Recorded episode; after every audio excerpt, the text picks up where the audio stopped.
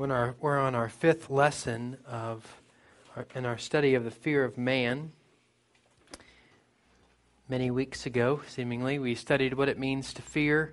What is the fear of man? We discussed the fact that we all fear man. It is a universal temptation. And in lesson two, we discussed what is the fear of God, and we worked off Ed Welch's definition of the fear of God as reverent submission that leads to obedience and we discussed the fact we're designed to fear God. Lesson three, we started looking at three different ways that we fear man. And that was that we fear, the first one was that we fear that people will expose us. And we demonstrate that fear and avoid being exposed by a couple ways. We looked at the fact that we hide and cover, we seek to escape, or we seek to uncover and expose others as a means to hide and cover and seek to escape. And then Mr. Renfro, Paul Renfro, am I still here? There we go. Mr. Renfro took uh, two lessons to go through the third way that we fear man appropriately, needing two lessons the fact that we fear that people will reject us. And we looked at the root cause of the fear of man, especially when we feel reject, when we fear rejection, and that would be pride. Lots of pride. Today we're going to look at the third reason that we fear man. It is that we fear that people will harm us. We fear that people will harm us. And next week, um, potentially, it might be the following week after that, we will conclude our study on how do we put off the fear of man, the old flesh, and putting on the new man created in Christ Jesus. I think that the thought would be well, you've done three messages on different ways you fear man. And how many more ways can you look at it? Well, the solution to every way that we fear man is the exact same. But each different aspect of how we fear man has its own little twists and turns, and the difficulty is is that we're dealing with the human heart. Jeremiah 17:9 The heart is deceitful above all things and desperately sick who can understand it so we, we might say, well, I don't fear that people are going to expose me, and I don't fear that uh, I'm going to be rejected, so therefore I'm good to go. And they do all bleed together. They do have some cross uh, crossing over to one another, the solution being the same. But our heart loves to say, well, if we could just compartmentalize this, and if I don't struggle with this one, and I don't struggle with this one, I'm good to roll on down the tracks. The difficulty being that our heart is deceitfully wicked. And this is universal temptation. We're not trying to dredge up something, but we are trying to really use Scripture to be the magnifying glass, be the microscope, as it were, to expose if there's sin. And then through Scripture, we can see how to remedy that sin. Let's go to uh, Genesis chapter 3.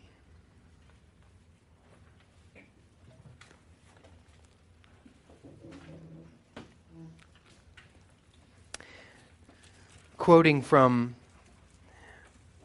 the gentleman who put together this study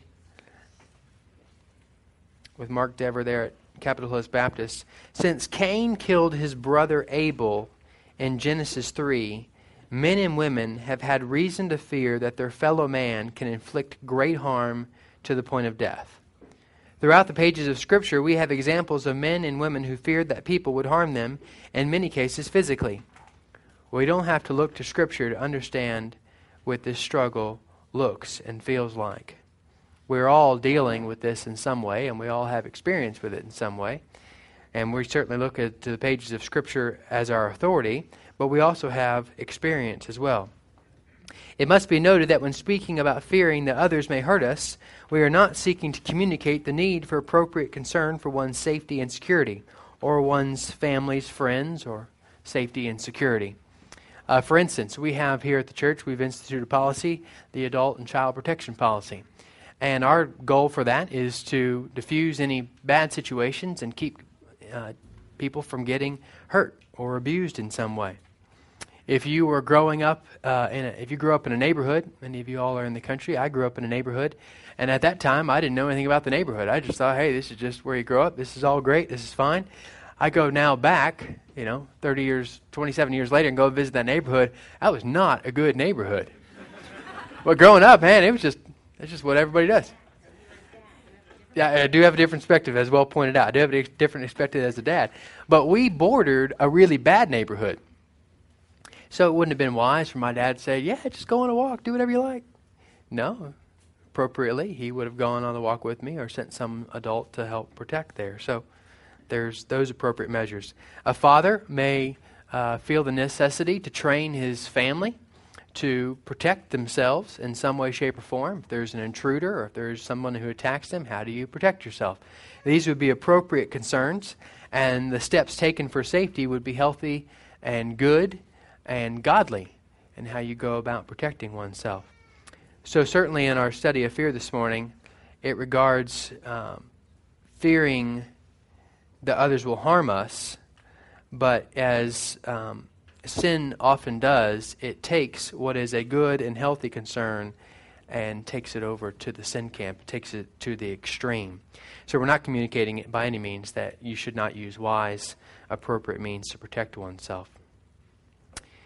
We fear that people can harm us because they can. And before we go to this Genesis passage, I want to read from Matthew 10:28. Do not be afraid of those who kill the body, but cannot kill the soul. Rather be afraid of the one who can destroy both soul and body and hell. Now, a little audience participation here. Can people harm us? Yes. Can people harm us outside of God's sovereign control? No. no, they cannot. But it may very much seem that way. Now, everyone has the capacity to harm you, but God's the one who allows them to have the ability at that particular time. He's in control. Let me read from Psalm 94, 14 through 23. For the Lord will not forsake his people, he will not abandon his heritage. For justice will return to the righteous, and all the upright in heart will follow it. Who rises up for me, the psalmist speaking, against the wicked? Who stands up for me against evildoers? If the Lord had not been my help, my soul would have soon lived in the land of silence. When I thought my foot slips, your steadfast love, O Lord, held me up. When the cares of my heart are many, your consolations cheer my soul. Can wicked rulers be allied with you, those who frame injustice by statute? They band together against the life of the righteous and condemn the innocent to death. But the Lord has been my stronghold, and my God the rock of my refuge. He will bring back on them their iniquity, and wipe them out for their wickedness. The Lord our God will wipe them out. God has sovereign control over everything that happens. But according to Matthew 10:28, we certainly see that people can inflict the greatest physical harm possible on us. They can kill us. But Christ is recognizing in that passage that they can hurt us and they can kill us. But as Christians, if that's what we're focused on, our compass of fear is pointed in the wrong direction. Is our earthly body really more important than our eternal soul? No, it's not. How much more important is the state of our soul than the health of our body? Well, the difference between the health of your body and the state of your soul is eternal. It is drastically far greater to fear the one who can control the eternal nature of your soul than it is someone who could hurt you or even kill you. And yet, that person is still under the sovereign control of the one who controls your soul for eternity. Quote, God should be far above man in our fear, the one who is able to determine our eternal destiny, whether we live in everlasting judgment or everlasting life. This is the one who should be utmost in our fears. This is the one in whom we should place our trust. This is the one who should control our lives. This is the one we should serve. Unquote. And yet, even knowing that God controls the final judgment, we still struggle with fearing that man will harm us. Why? Two reasons. Two reasons. The first one, the both of them are found here in Genesis uh, 1 through 4. So let's go to uh, beginning there, looking at Genesis 1. And let's start at verse 26. Then God said, Let us make man in our image, after our likeness. Let them have dominion over the fish of the sea, over the birds of the heavens, over the livestock, over all the earth and over every creeping thing that creeps on the earth. So God created man in his own image. In the image of God, he created them. Male and female, he created them. And God blessed them. And God said to them, Be fruitful, multiply, fill the earth, subdue it, have dominion over the fish of the sea, over the birds of the heavens, and over every living thing that moves on the earth. And God said, Behold, I have given you every plant yielding seed that is on the face of all the earth, every seed in its fruit. You shall have them for food. And God continues with the blessing of these things.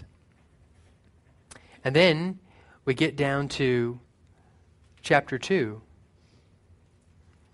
we see that God has made man, and now he brings man a helper in the form of Eve.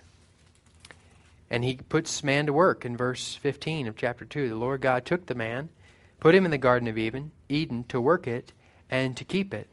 And the Lord commanded the man, saying, You may surely eat of every, uh, every tree of the garden, but of the tree of the knowledge of good and evil you shall not eat, for in that day that you eat it you shall surely die. And we know that Adam and Eve, they were walking with the Lord. They were with Him in perfect communion. And not only were they with Him in perfect communion, they were with one another in perfect communion. That's why when you come to Christ with the gospel, you see that you're not only reconciled as man to God, you're reconciled man to man. Love the Lord your God with all your heart, soul, mind, and, self, uh, and strength. Love your neighbor as yourself. There's reconciliation both ways. First reason why we continually struggle with this fear that someone will harm us, understanding that God holds the final judgment, is we were not created to harm one another or be harmed by another. You were not created for that. You were created to be in perfect fellowship with God and therefore perfect fellowship with your fellow man. The second reason you see picking up in chapter 4 is because of the fall, we now have personal experience with someone harming us or harming another person. Now, Adam knew Eve, his wife. This is chapter 4 of Genesis. And she conceived and bore Cain, saying, I have gotten a man with the help of the Lord. And again she bore his brother Abel. Now Abel was a keeper of sheep, and Cain a worker of the ground. In the course of time, Cain brought to the Lord an offering of the fruit of the ground, and Abel also brought of the first fruit, firstborn of his flock, and of their fat portions. And the Lord had regard for Abel and his offering. But for Cain and his offering he had no regard. So Cain was very angry, and his face fell. The Lord said to Cain, Why are you angry, and why has your face fallen? If you do well, you, will you not be accepted?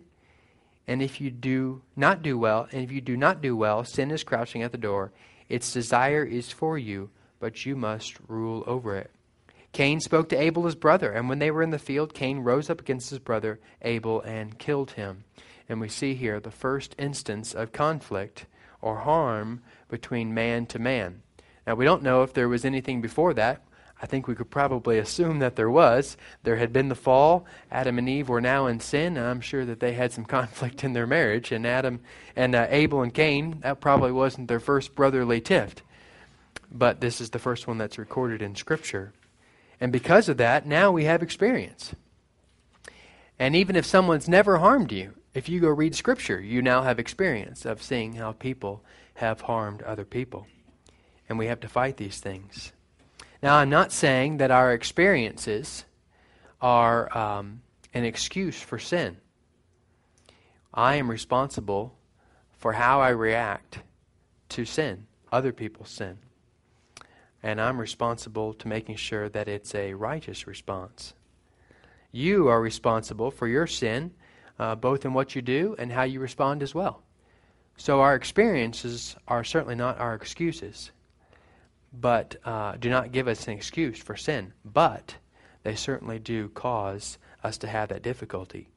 Quote If you are someone who grew up in a physically or verbally abusive home or worked for an abusive boss, this can serve to influence your expectation of others. The fact that you are tempted to not trust others after this type of experience is not sin. Hear me clearly. The temptation is not sin. I want to be very clear on this point. A temptation to sin in a particular manner is not the sin itself. So just as some may be more tempted to lying or to anger or to greed or to laziness, so it is with the temptation to be controlled by fear of harm from others. But you should not think that your pro- proclivity to this temptation either excuses sin or means that you cannot trust and fear the Lord. Unquote. And I would add that though you struggle with that sin, and uh, though you may have been harmed, that doesn't mean that you can grow and change from it and never, through the power of Christ, not struggle in that area or struggle far less than you currently do.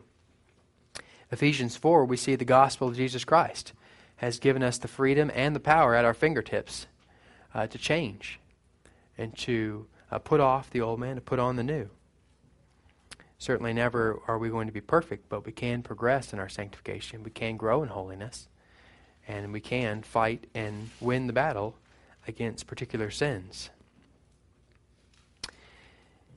You may not, as I have said, come into contact with being harmed by another but it's all around us. You may have friends that have been harmed. Maybe it's uh, something you saw in the news. Maybe it's in Scripture.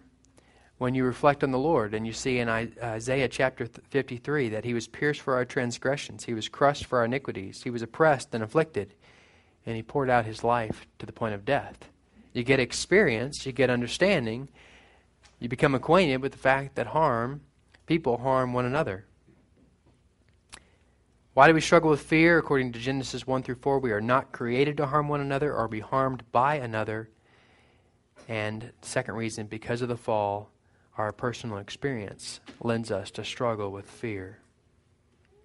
Now, let me give a balanced view of Scripture here. We've got to continually seek for that. That is not to say that you will not have people harm you. In fact, you are promised that you will have people harm you.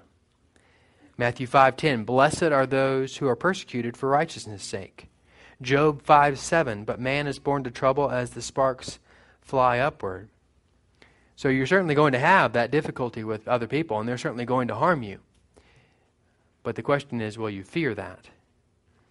We've got to understand God's control and use of this suffering, whether mental, physical, spiritual, or emotional. And that's the beauty and the graciousness and the loving kindness of our Savior is that he would take all those things and he'd use them for good to the conformity of his son according to Romans 8:29. So there are there is a purpose for these things, but we cannot fear it.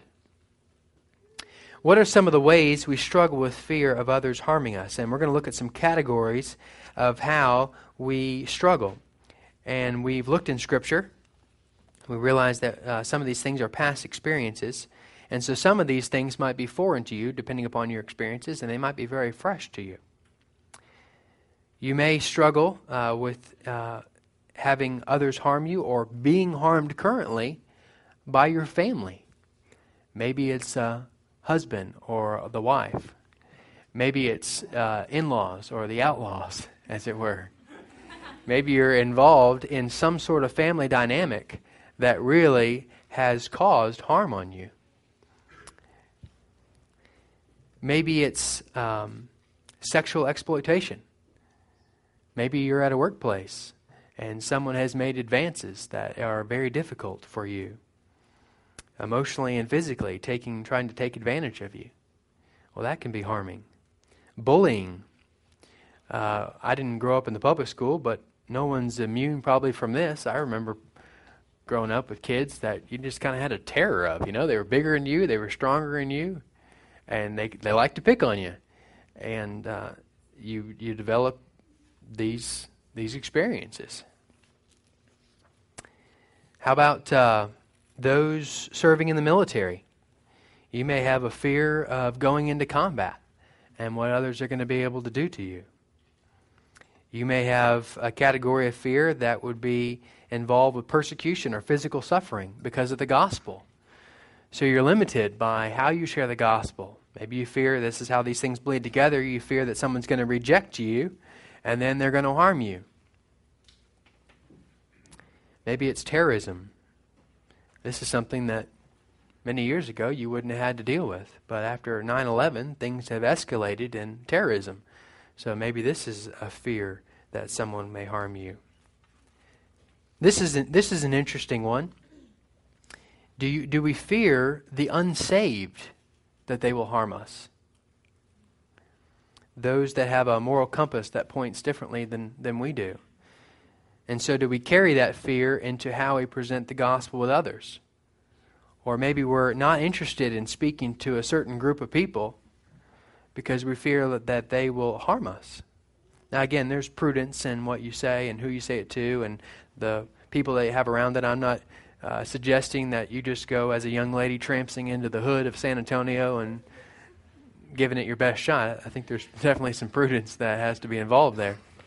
But as but you might be in a group, uh, you might be fear going on a missions trip because you might fear how people will respond to you and that they'll harm you, maybe with their words, maybe not physically, but harm you with their words and what they say back to you. So we've got to take into account these things.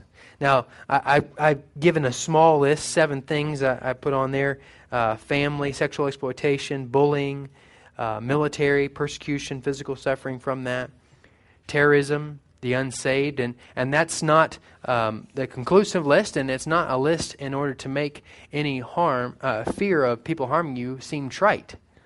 Uh, it might, that might have exposed a fresh wound that you're struggling with. But uh, I would say that we need to, biblically, look at the problem in order for us to find the solution according to Scripture. And so we when we see these things, these seven things that I've listed, and there are many others, I think it would be a good starting point. If you're struggling with fear that others will harm you in one of these areas, or this has sparked thought in other areas you're struggling with this, take this list, go to a, uh, a wise biblical counselor, go to a wise brother or sister in Christ, go to an elder in this church, and seek help on how you can overcome that particular aspect of fear. Now, we've looked at physical harm but we can't leave off the, pap- the fact that uh, we hurt, that people hurt us, and we hurt others. Probably the most way we do this is verbally. We tend to hurt other people.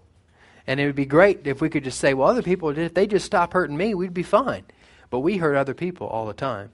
And they hurt us, and oftentimes it's through words, non physical abuse. Words are very powerful. We probably well know the phrase, sticks and stones can break my bones, but words can never hurt me. That's a lie if there ever has been one. We all get hurt by others' words. It may be a verbally abusive boss. It may be a spouse. It may be a parent. Why do you think, according to Scripture, there's so much given on anger? Um, children, obey your parents in the Lord, for this is right. The very next set of verses Fathers, do not provoke your children to anger and one angry word, as we probably can all remember, both as adults or as children, the times that our parents sinned in getting angry with us. Some of those are the freshest thoughts I have when it comes to harm of different things. Was my father an angry man? No, he was not. But the one or two times, it leaves the scar. And we all have that. So this would be something we've got to uh, think carefully about and how to remedy. Now, I would not be saying that if you are currently in an abusive situation, that scripturally you are required to stay there. I don't think Scripture says that at all.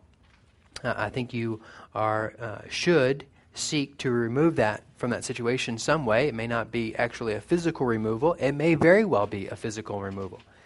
But you should not just sit there and I lay by and take it if it's more than just uh, a casual word every once in a while. Love covers a multitude of sins, but if you're in a habitually abusive situation, you need to seek help. Excuse me.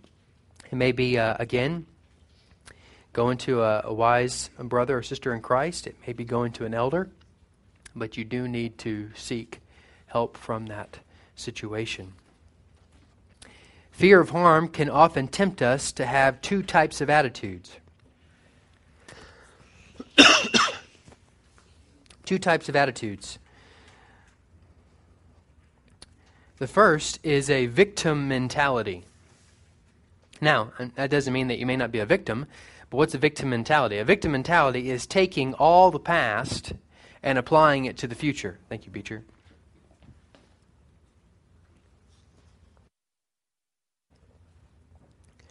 Victim mentality takes all the future difficulties and places the blame on past experiences, saying, well, You know, look, I can't do such and such and this and this. I can't have this relationship. I can't speak boldly. I can't tell the truth. I can't confront someone in their sin. I can't uh, go be in a difficult position with this individual who maybe I can't do all these things because of what has happened in the past. That would be a victim mentality.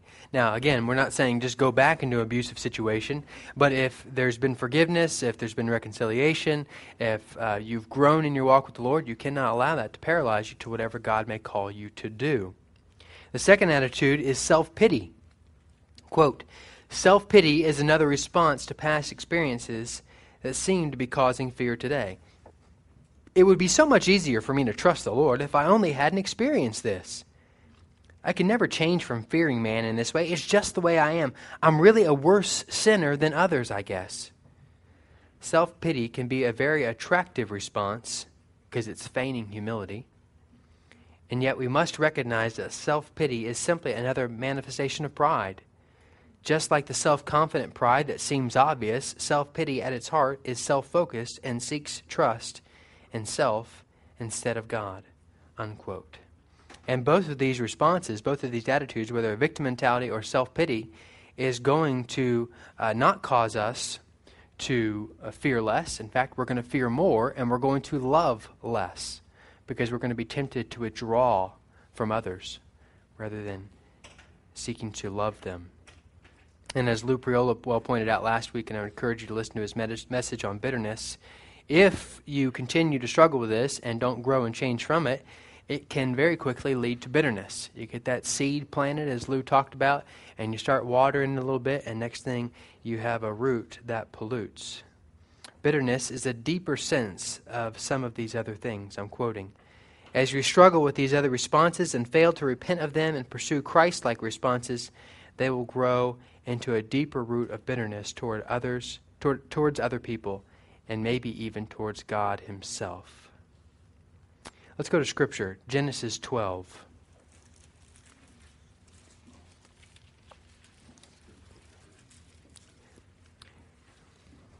have a long list here of scriptural examples of those who feared that others would harm them in Scripture. We won't go through, through the exhaustive list, but I want to point out a few. Let's look at Abraham in Genesis 12. We see here that uh, in verse 10, Abram goes to Egypt. Verse 11, when he was about to enter Egypt, he said to Sarai his wife, I know that you are a woman beautiful in appearance. And when the Egyptians see you, they will say, This is his wife. Then they will kill me, but they will let you live. I mean, where does sin take you? You're a beautiful wife. Oh boy, I'm just so afraid they're going to hurt me, rather than wanting to defend his wife. Fear of others that would uh, cause fear that others would cause harm on him causes him to sin. He feared the future. He feared the potential harm. In fact, he was willing to even put his wife in harm's way in order for him not to be harmed. Let's go to Numbers 13.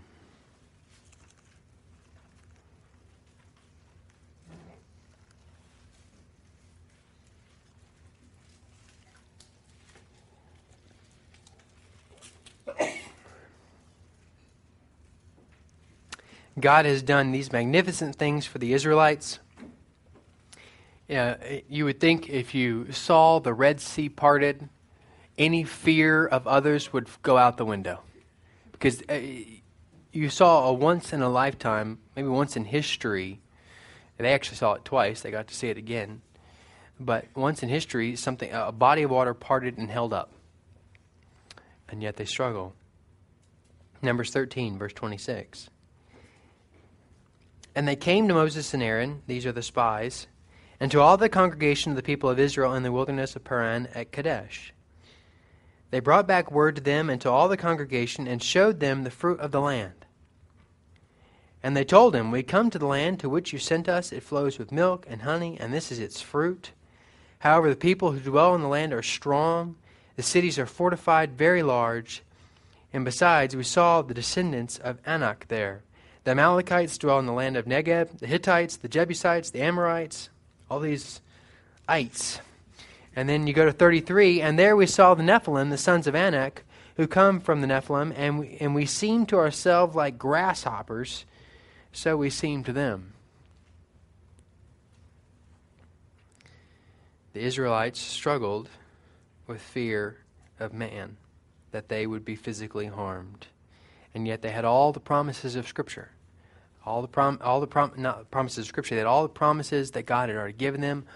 They had all the personal testimony, and they struggled with this.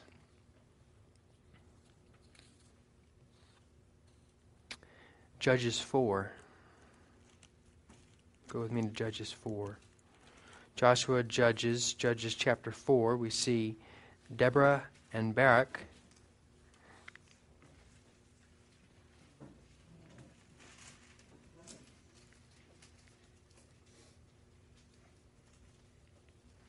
Here we have a prophetess, Deborah, and Barak, and yet, who's running the show here? Verse 8 Barak said to her, If you will go with me to battle, meaning, I will go. But if you will not go with me, I will not go. And she said, I will surely go with you. Nevertheless, the road on, the road on which you are going will not lead to your glory, for the Lord will sell Sisera into the hand of a woman. Then Deborah arose and went with Barak to Kadesh.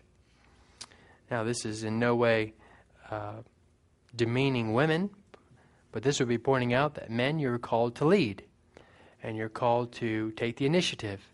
And when Barak wouldn't do that, he was reprimanded, and it was because of his fear that he would be harmed. Now, Gideon is an excellent example. We see him in Judges 6 and 7. But we have an interesting side of him. He's got, he's got the fear of man, and then he swings over here and he's willing to do things for the Lord.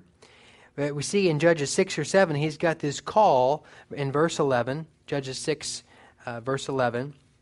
The angel of the Lord came and sat under the terebinth of the, at Ophrah, which belonged to Joash the Abiezrite, while his son Gideon was beating out wheat in the winepress to, ha- to hide it from the Midianites.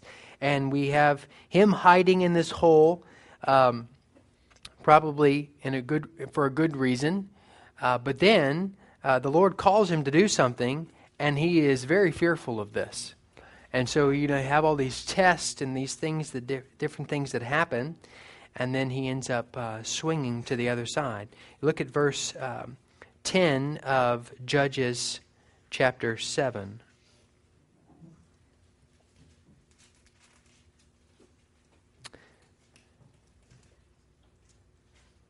But if you are afraid to go down, go down to the camp with Purah your servant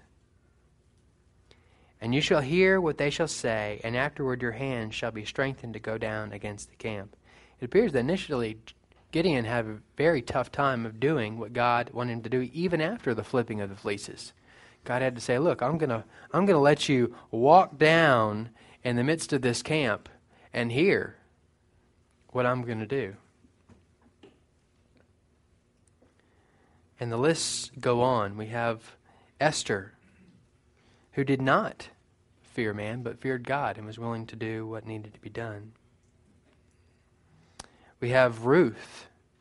Boy, Ruth could have taken the much easier route, but she took a very difficult route and was willing to serve her mother in law, even to the point of potentially being physically abused. She went out into the fields and began to uh, reap some of the grain there. Daniel and his friends they did not fear man, they feared God.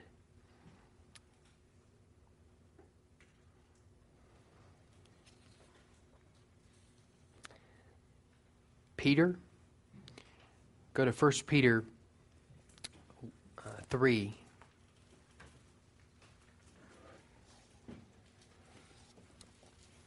Peter Peter gives us both sides. Remember in the remember uh, after after Christ is arrested, he's um, in the courtyard there. First Peter 3. He's in the courtyard and he rejects Christ, denies Christ three times. But then what does he do? 1 Peter 3 13 through 15, he exhorts us. Now, who is there to harm you if you are zealous for what is good? But even if you should suffer for righteousness' sake, you will be blessed. Have no fear of them, nor be troubled, but in your hearts regard Christ the Lord as holy, always being prepared to make a defense to anyone who asks you for a reason the hope that is in you. Peter was on both sides.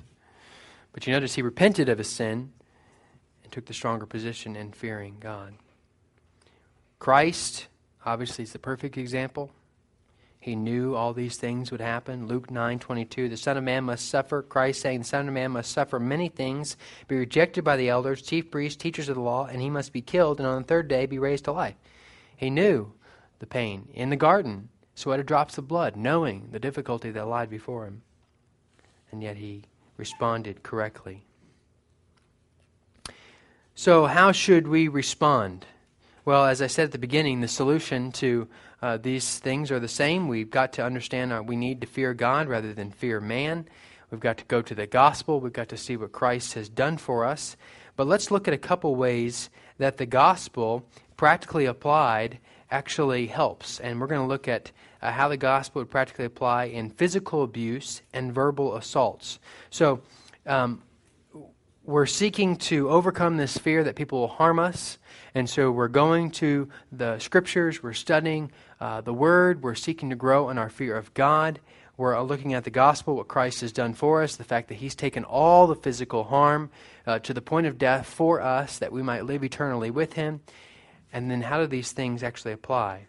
Let's say there's physical abuse that you're struggling with fear, that somebody will physically abuse you. Well, you go to Scripture and you see that the Lord will ultimately protect his children.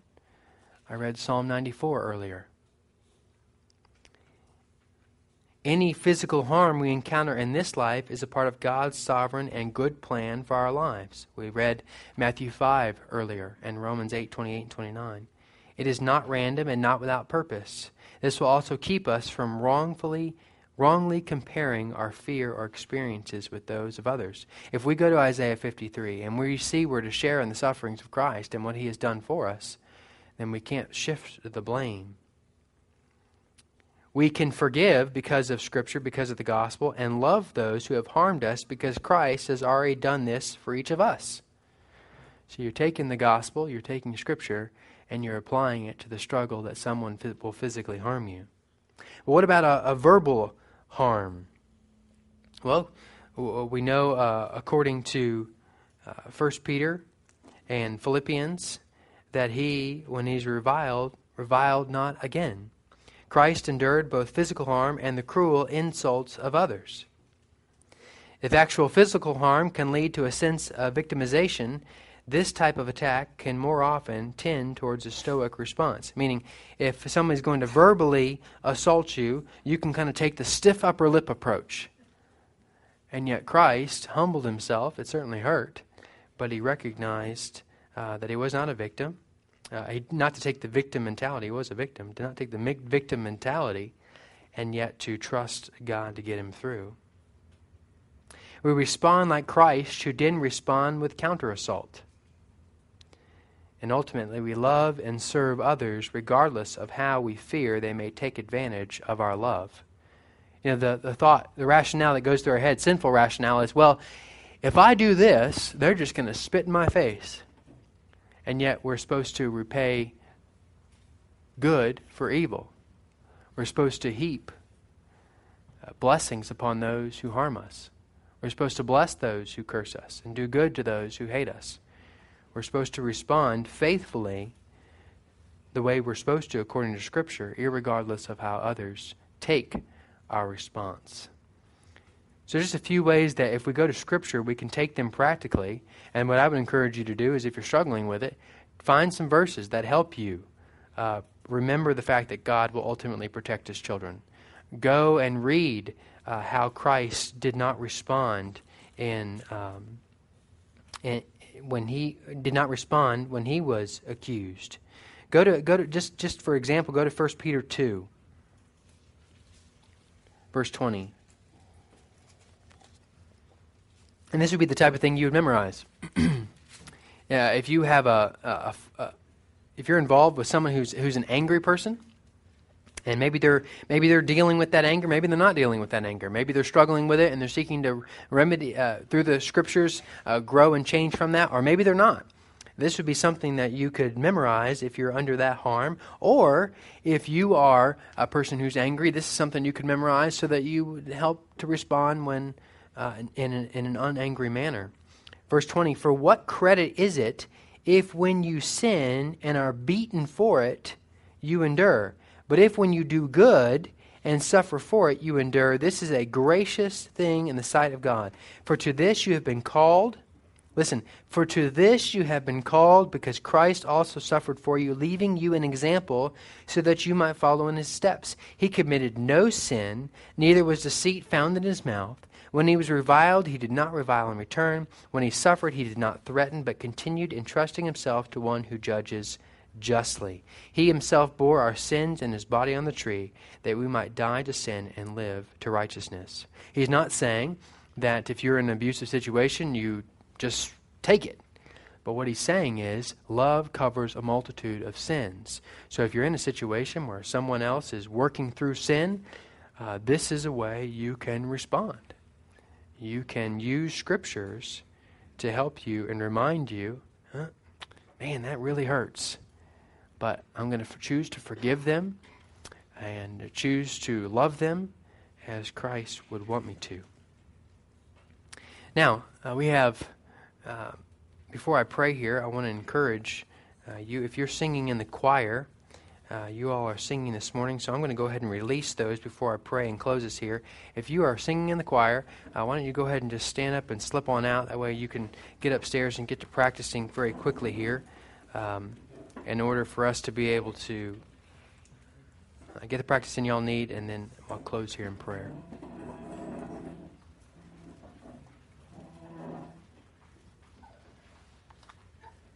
Okay, let's close in prayer. Father in heaven, we, we thank you for the day. And we thank you, Father, for Scripture, that you've given us all that we need for life and godliness. We thank you, Father, that you um, have given us wisdom about these things and how to fight them. Uh, we thank you, Lord, that there, there, is, re- there, there is a remedy, uh, the remedy. There is a solution to all that we would struggle with in, in, as it regards sin especially particularly fear of man that they will harm us. We thank you, Father, that uh, you've given us example of what to do when people do harm us. And you've also given us clear direction on what we should do if we're in a harmful situation. Father, I pray and ask that you would strengthen us now in our fellowship, that we would grow strong as the body of Christ, and we would seek to love one another. And uh, though we are oftentimes harmed by others, that we would not respond in a harmful way back to them or to someone else. But we would be very careful with our words, making sure that they're seasoned well uh, with the gospel. Thank you for the day you've given us, Lord. In Jesus' precious name we pray. Amen.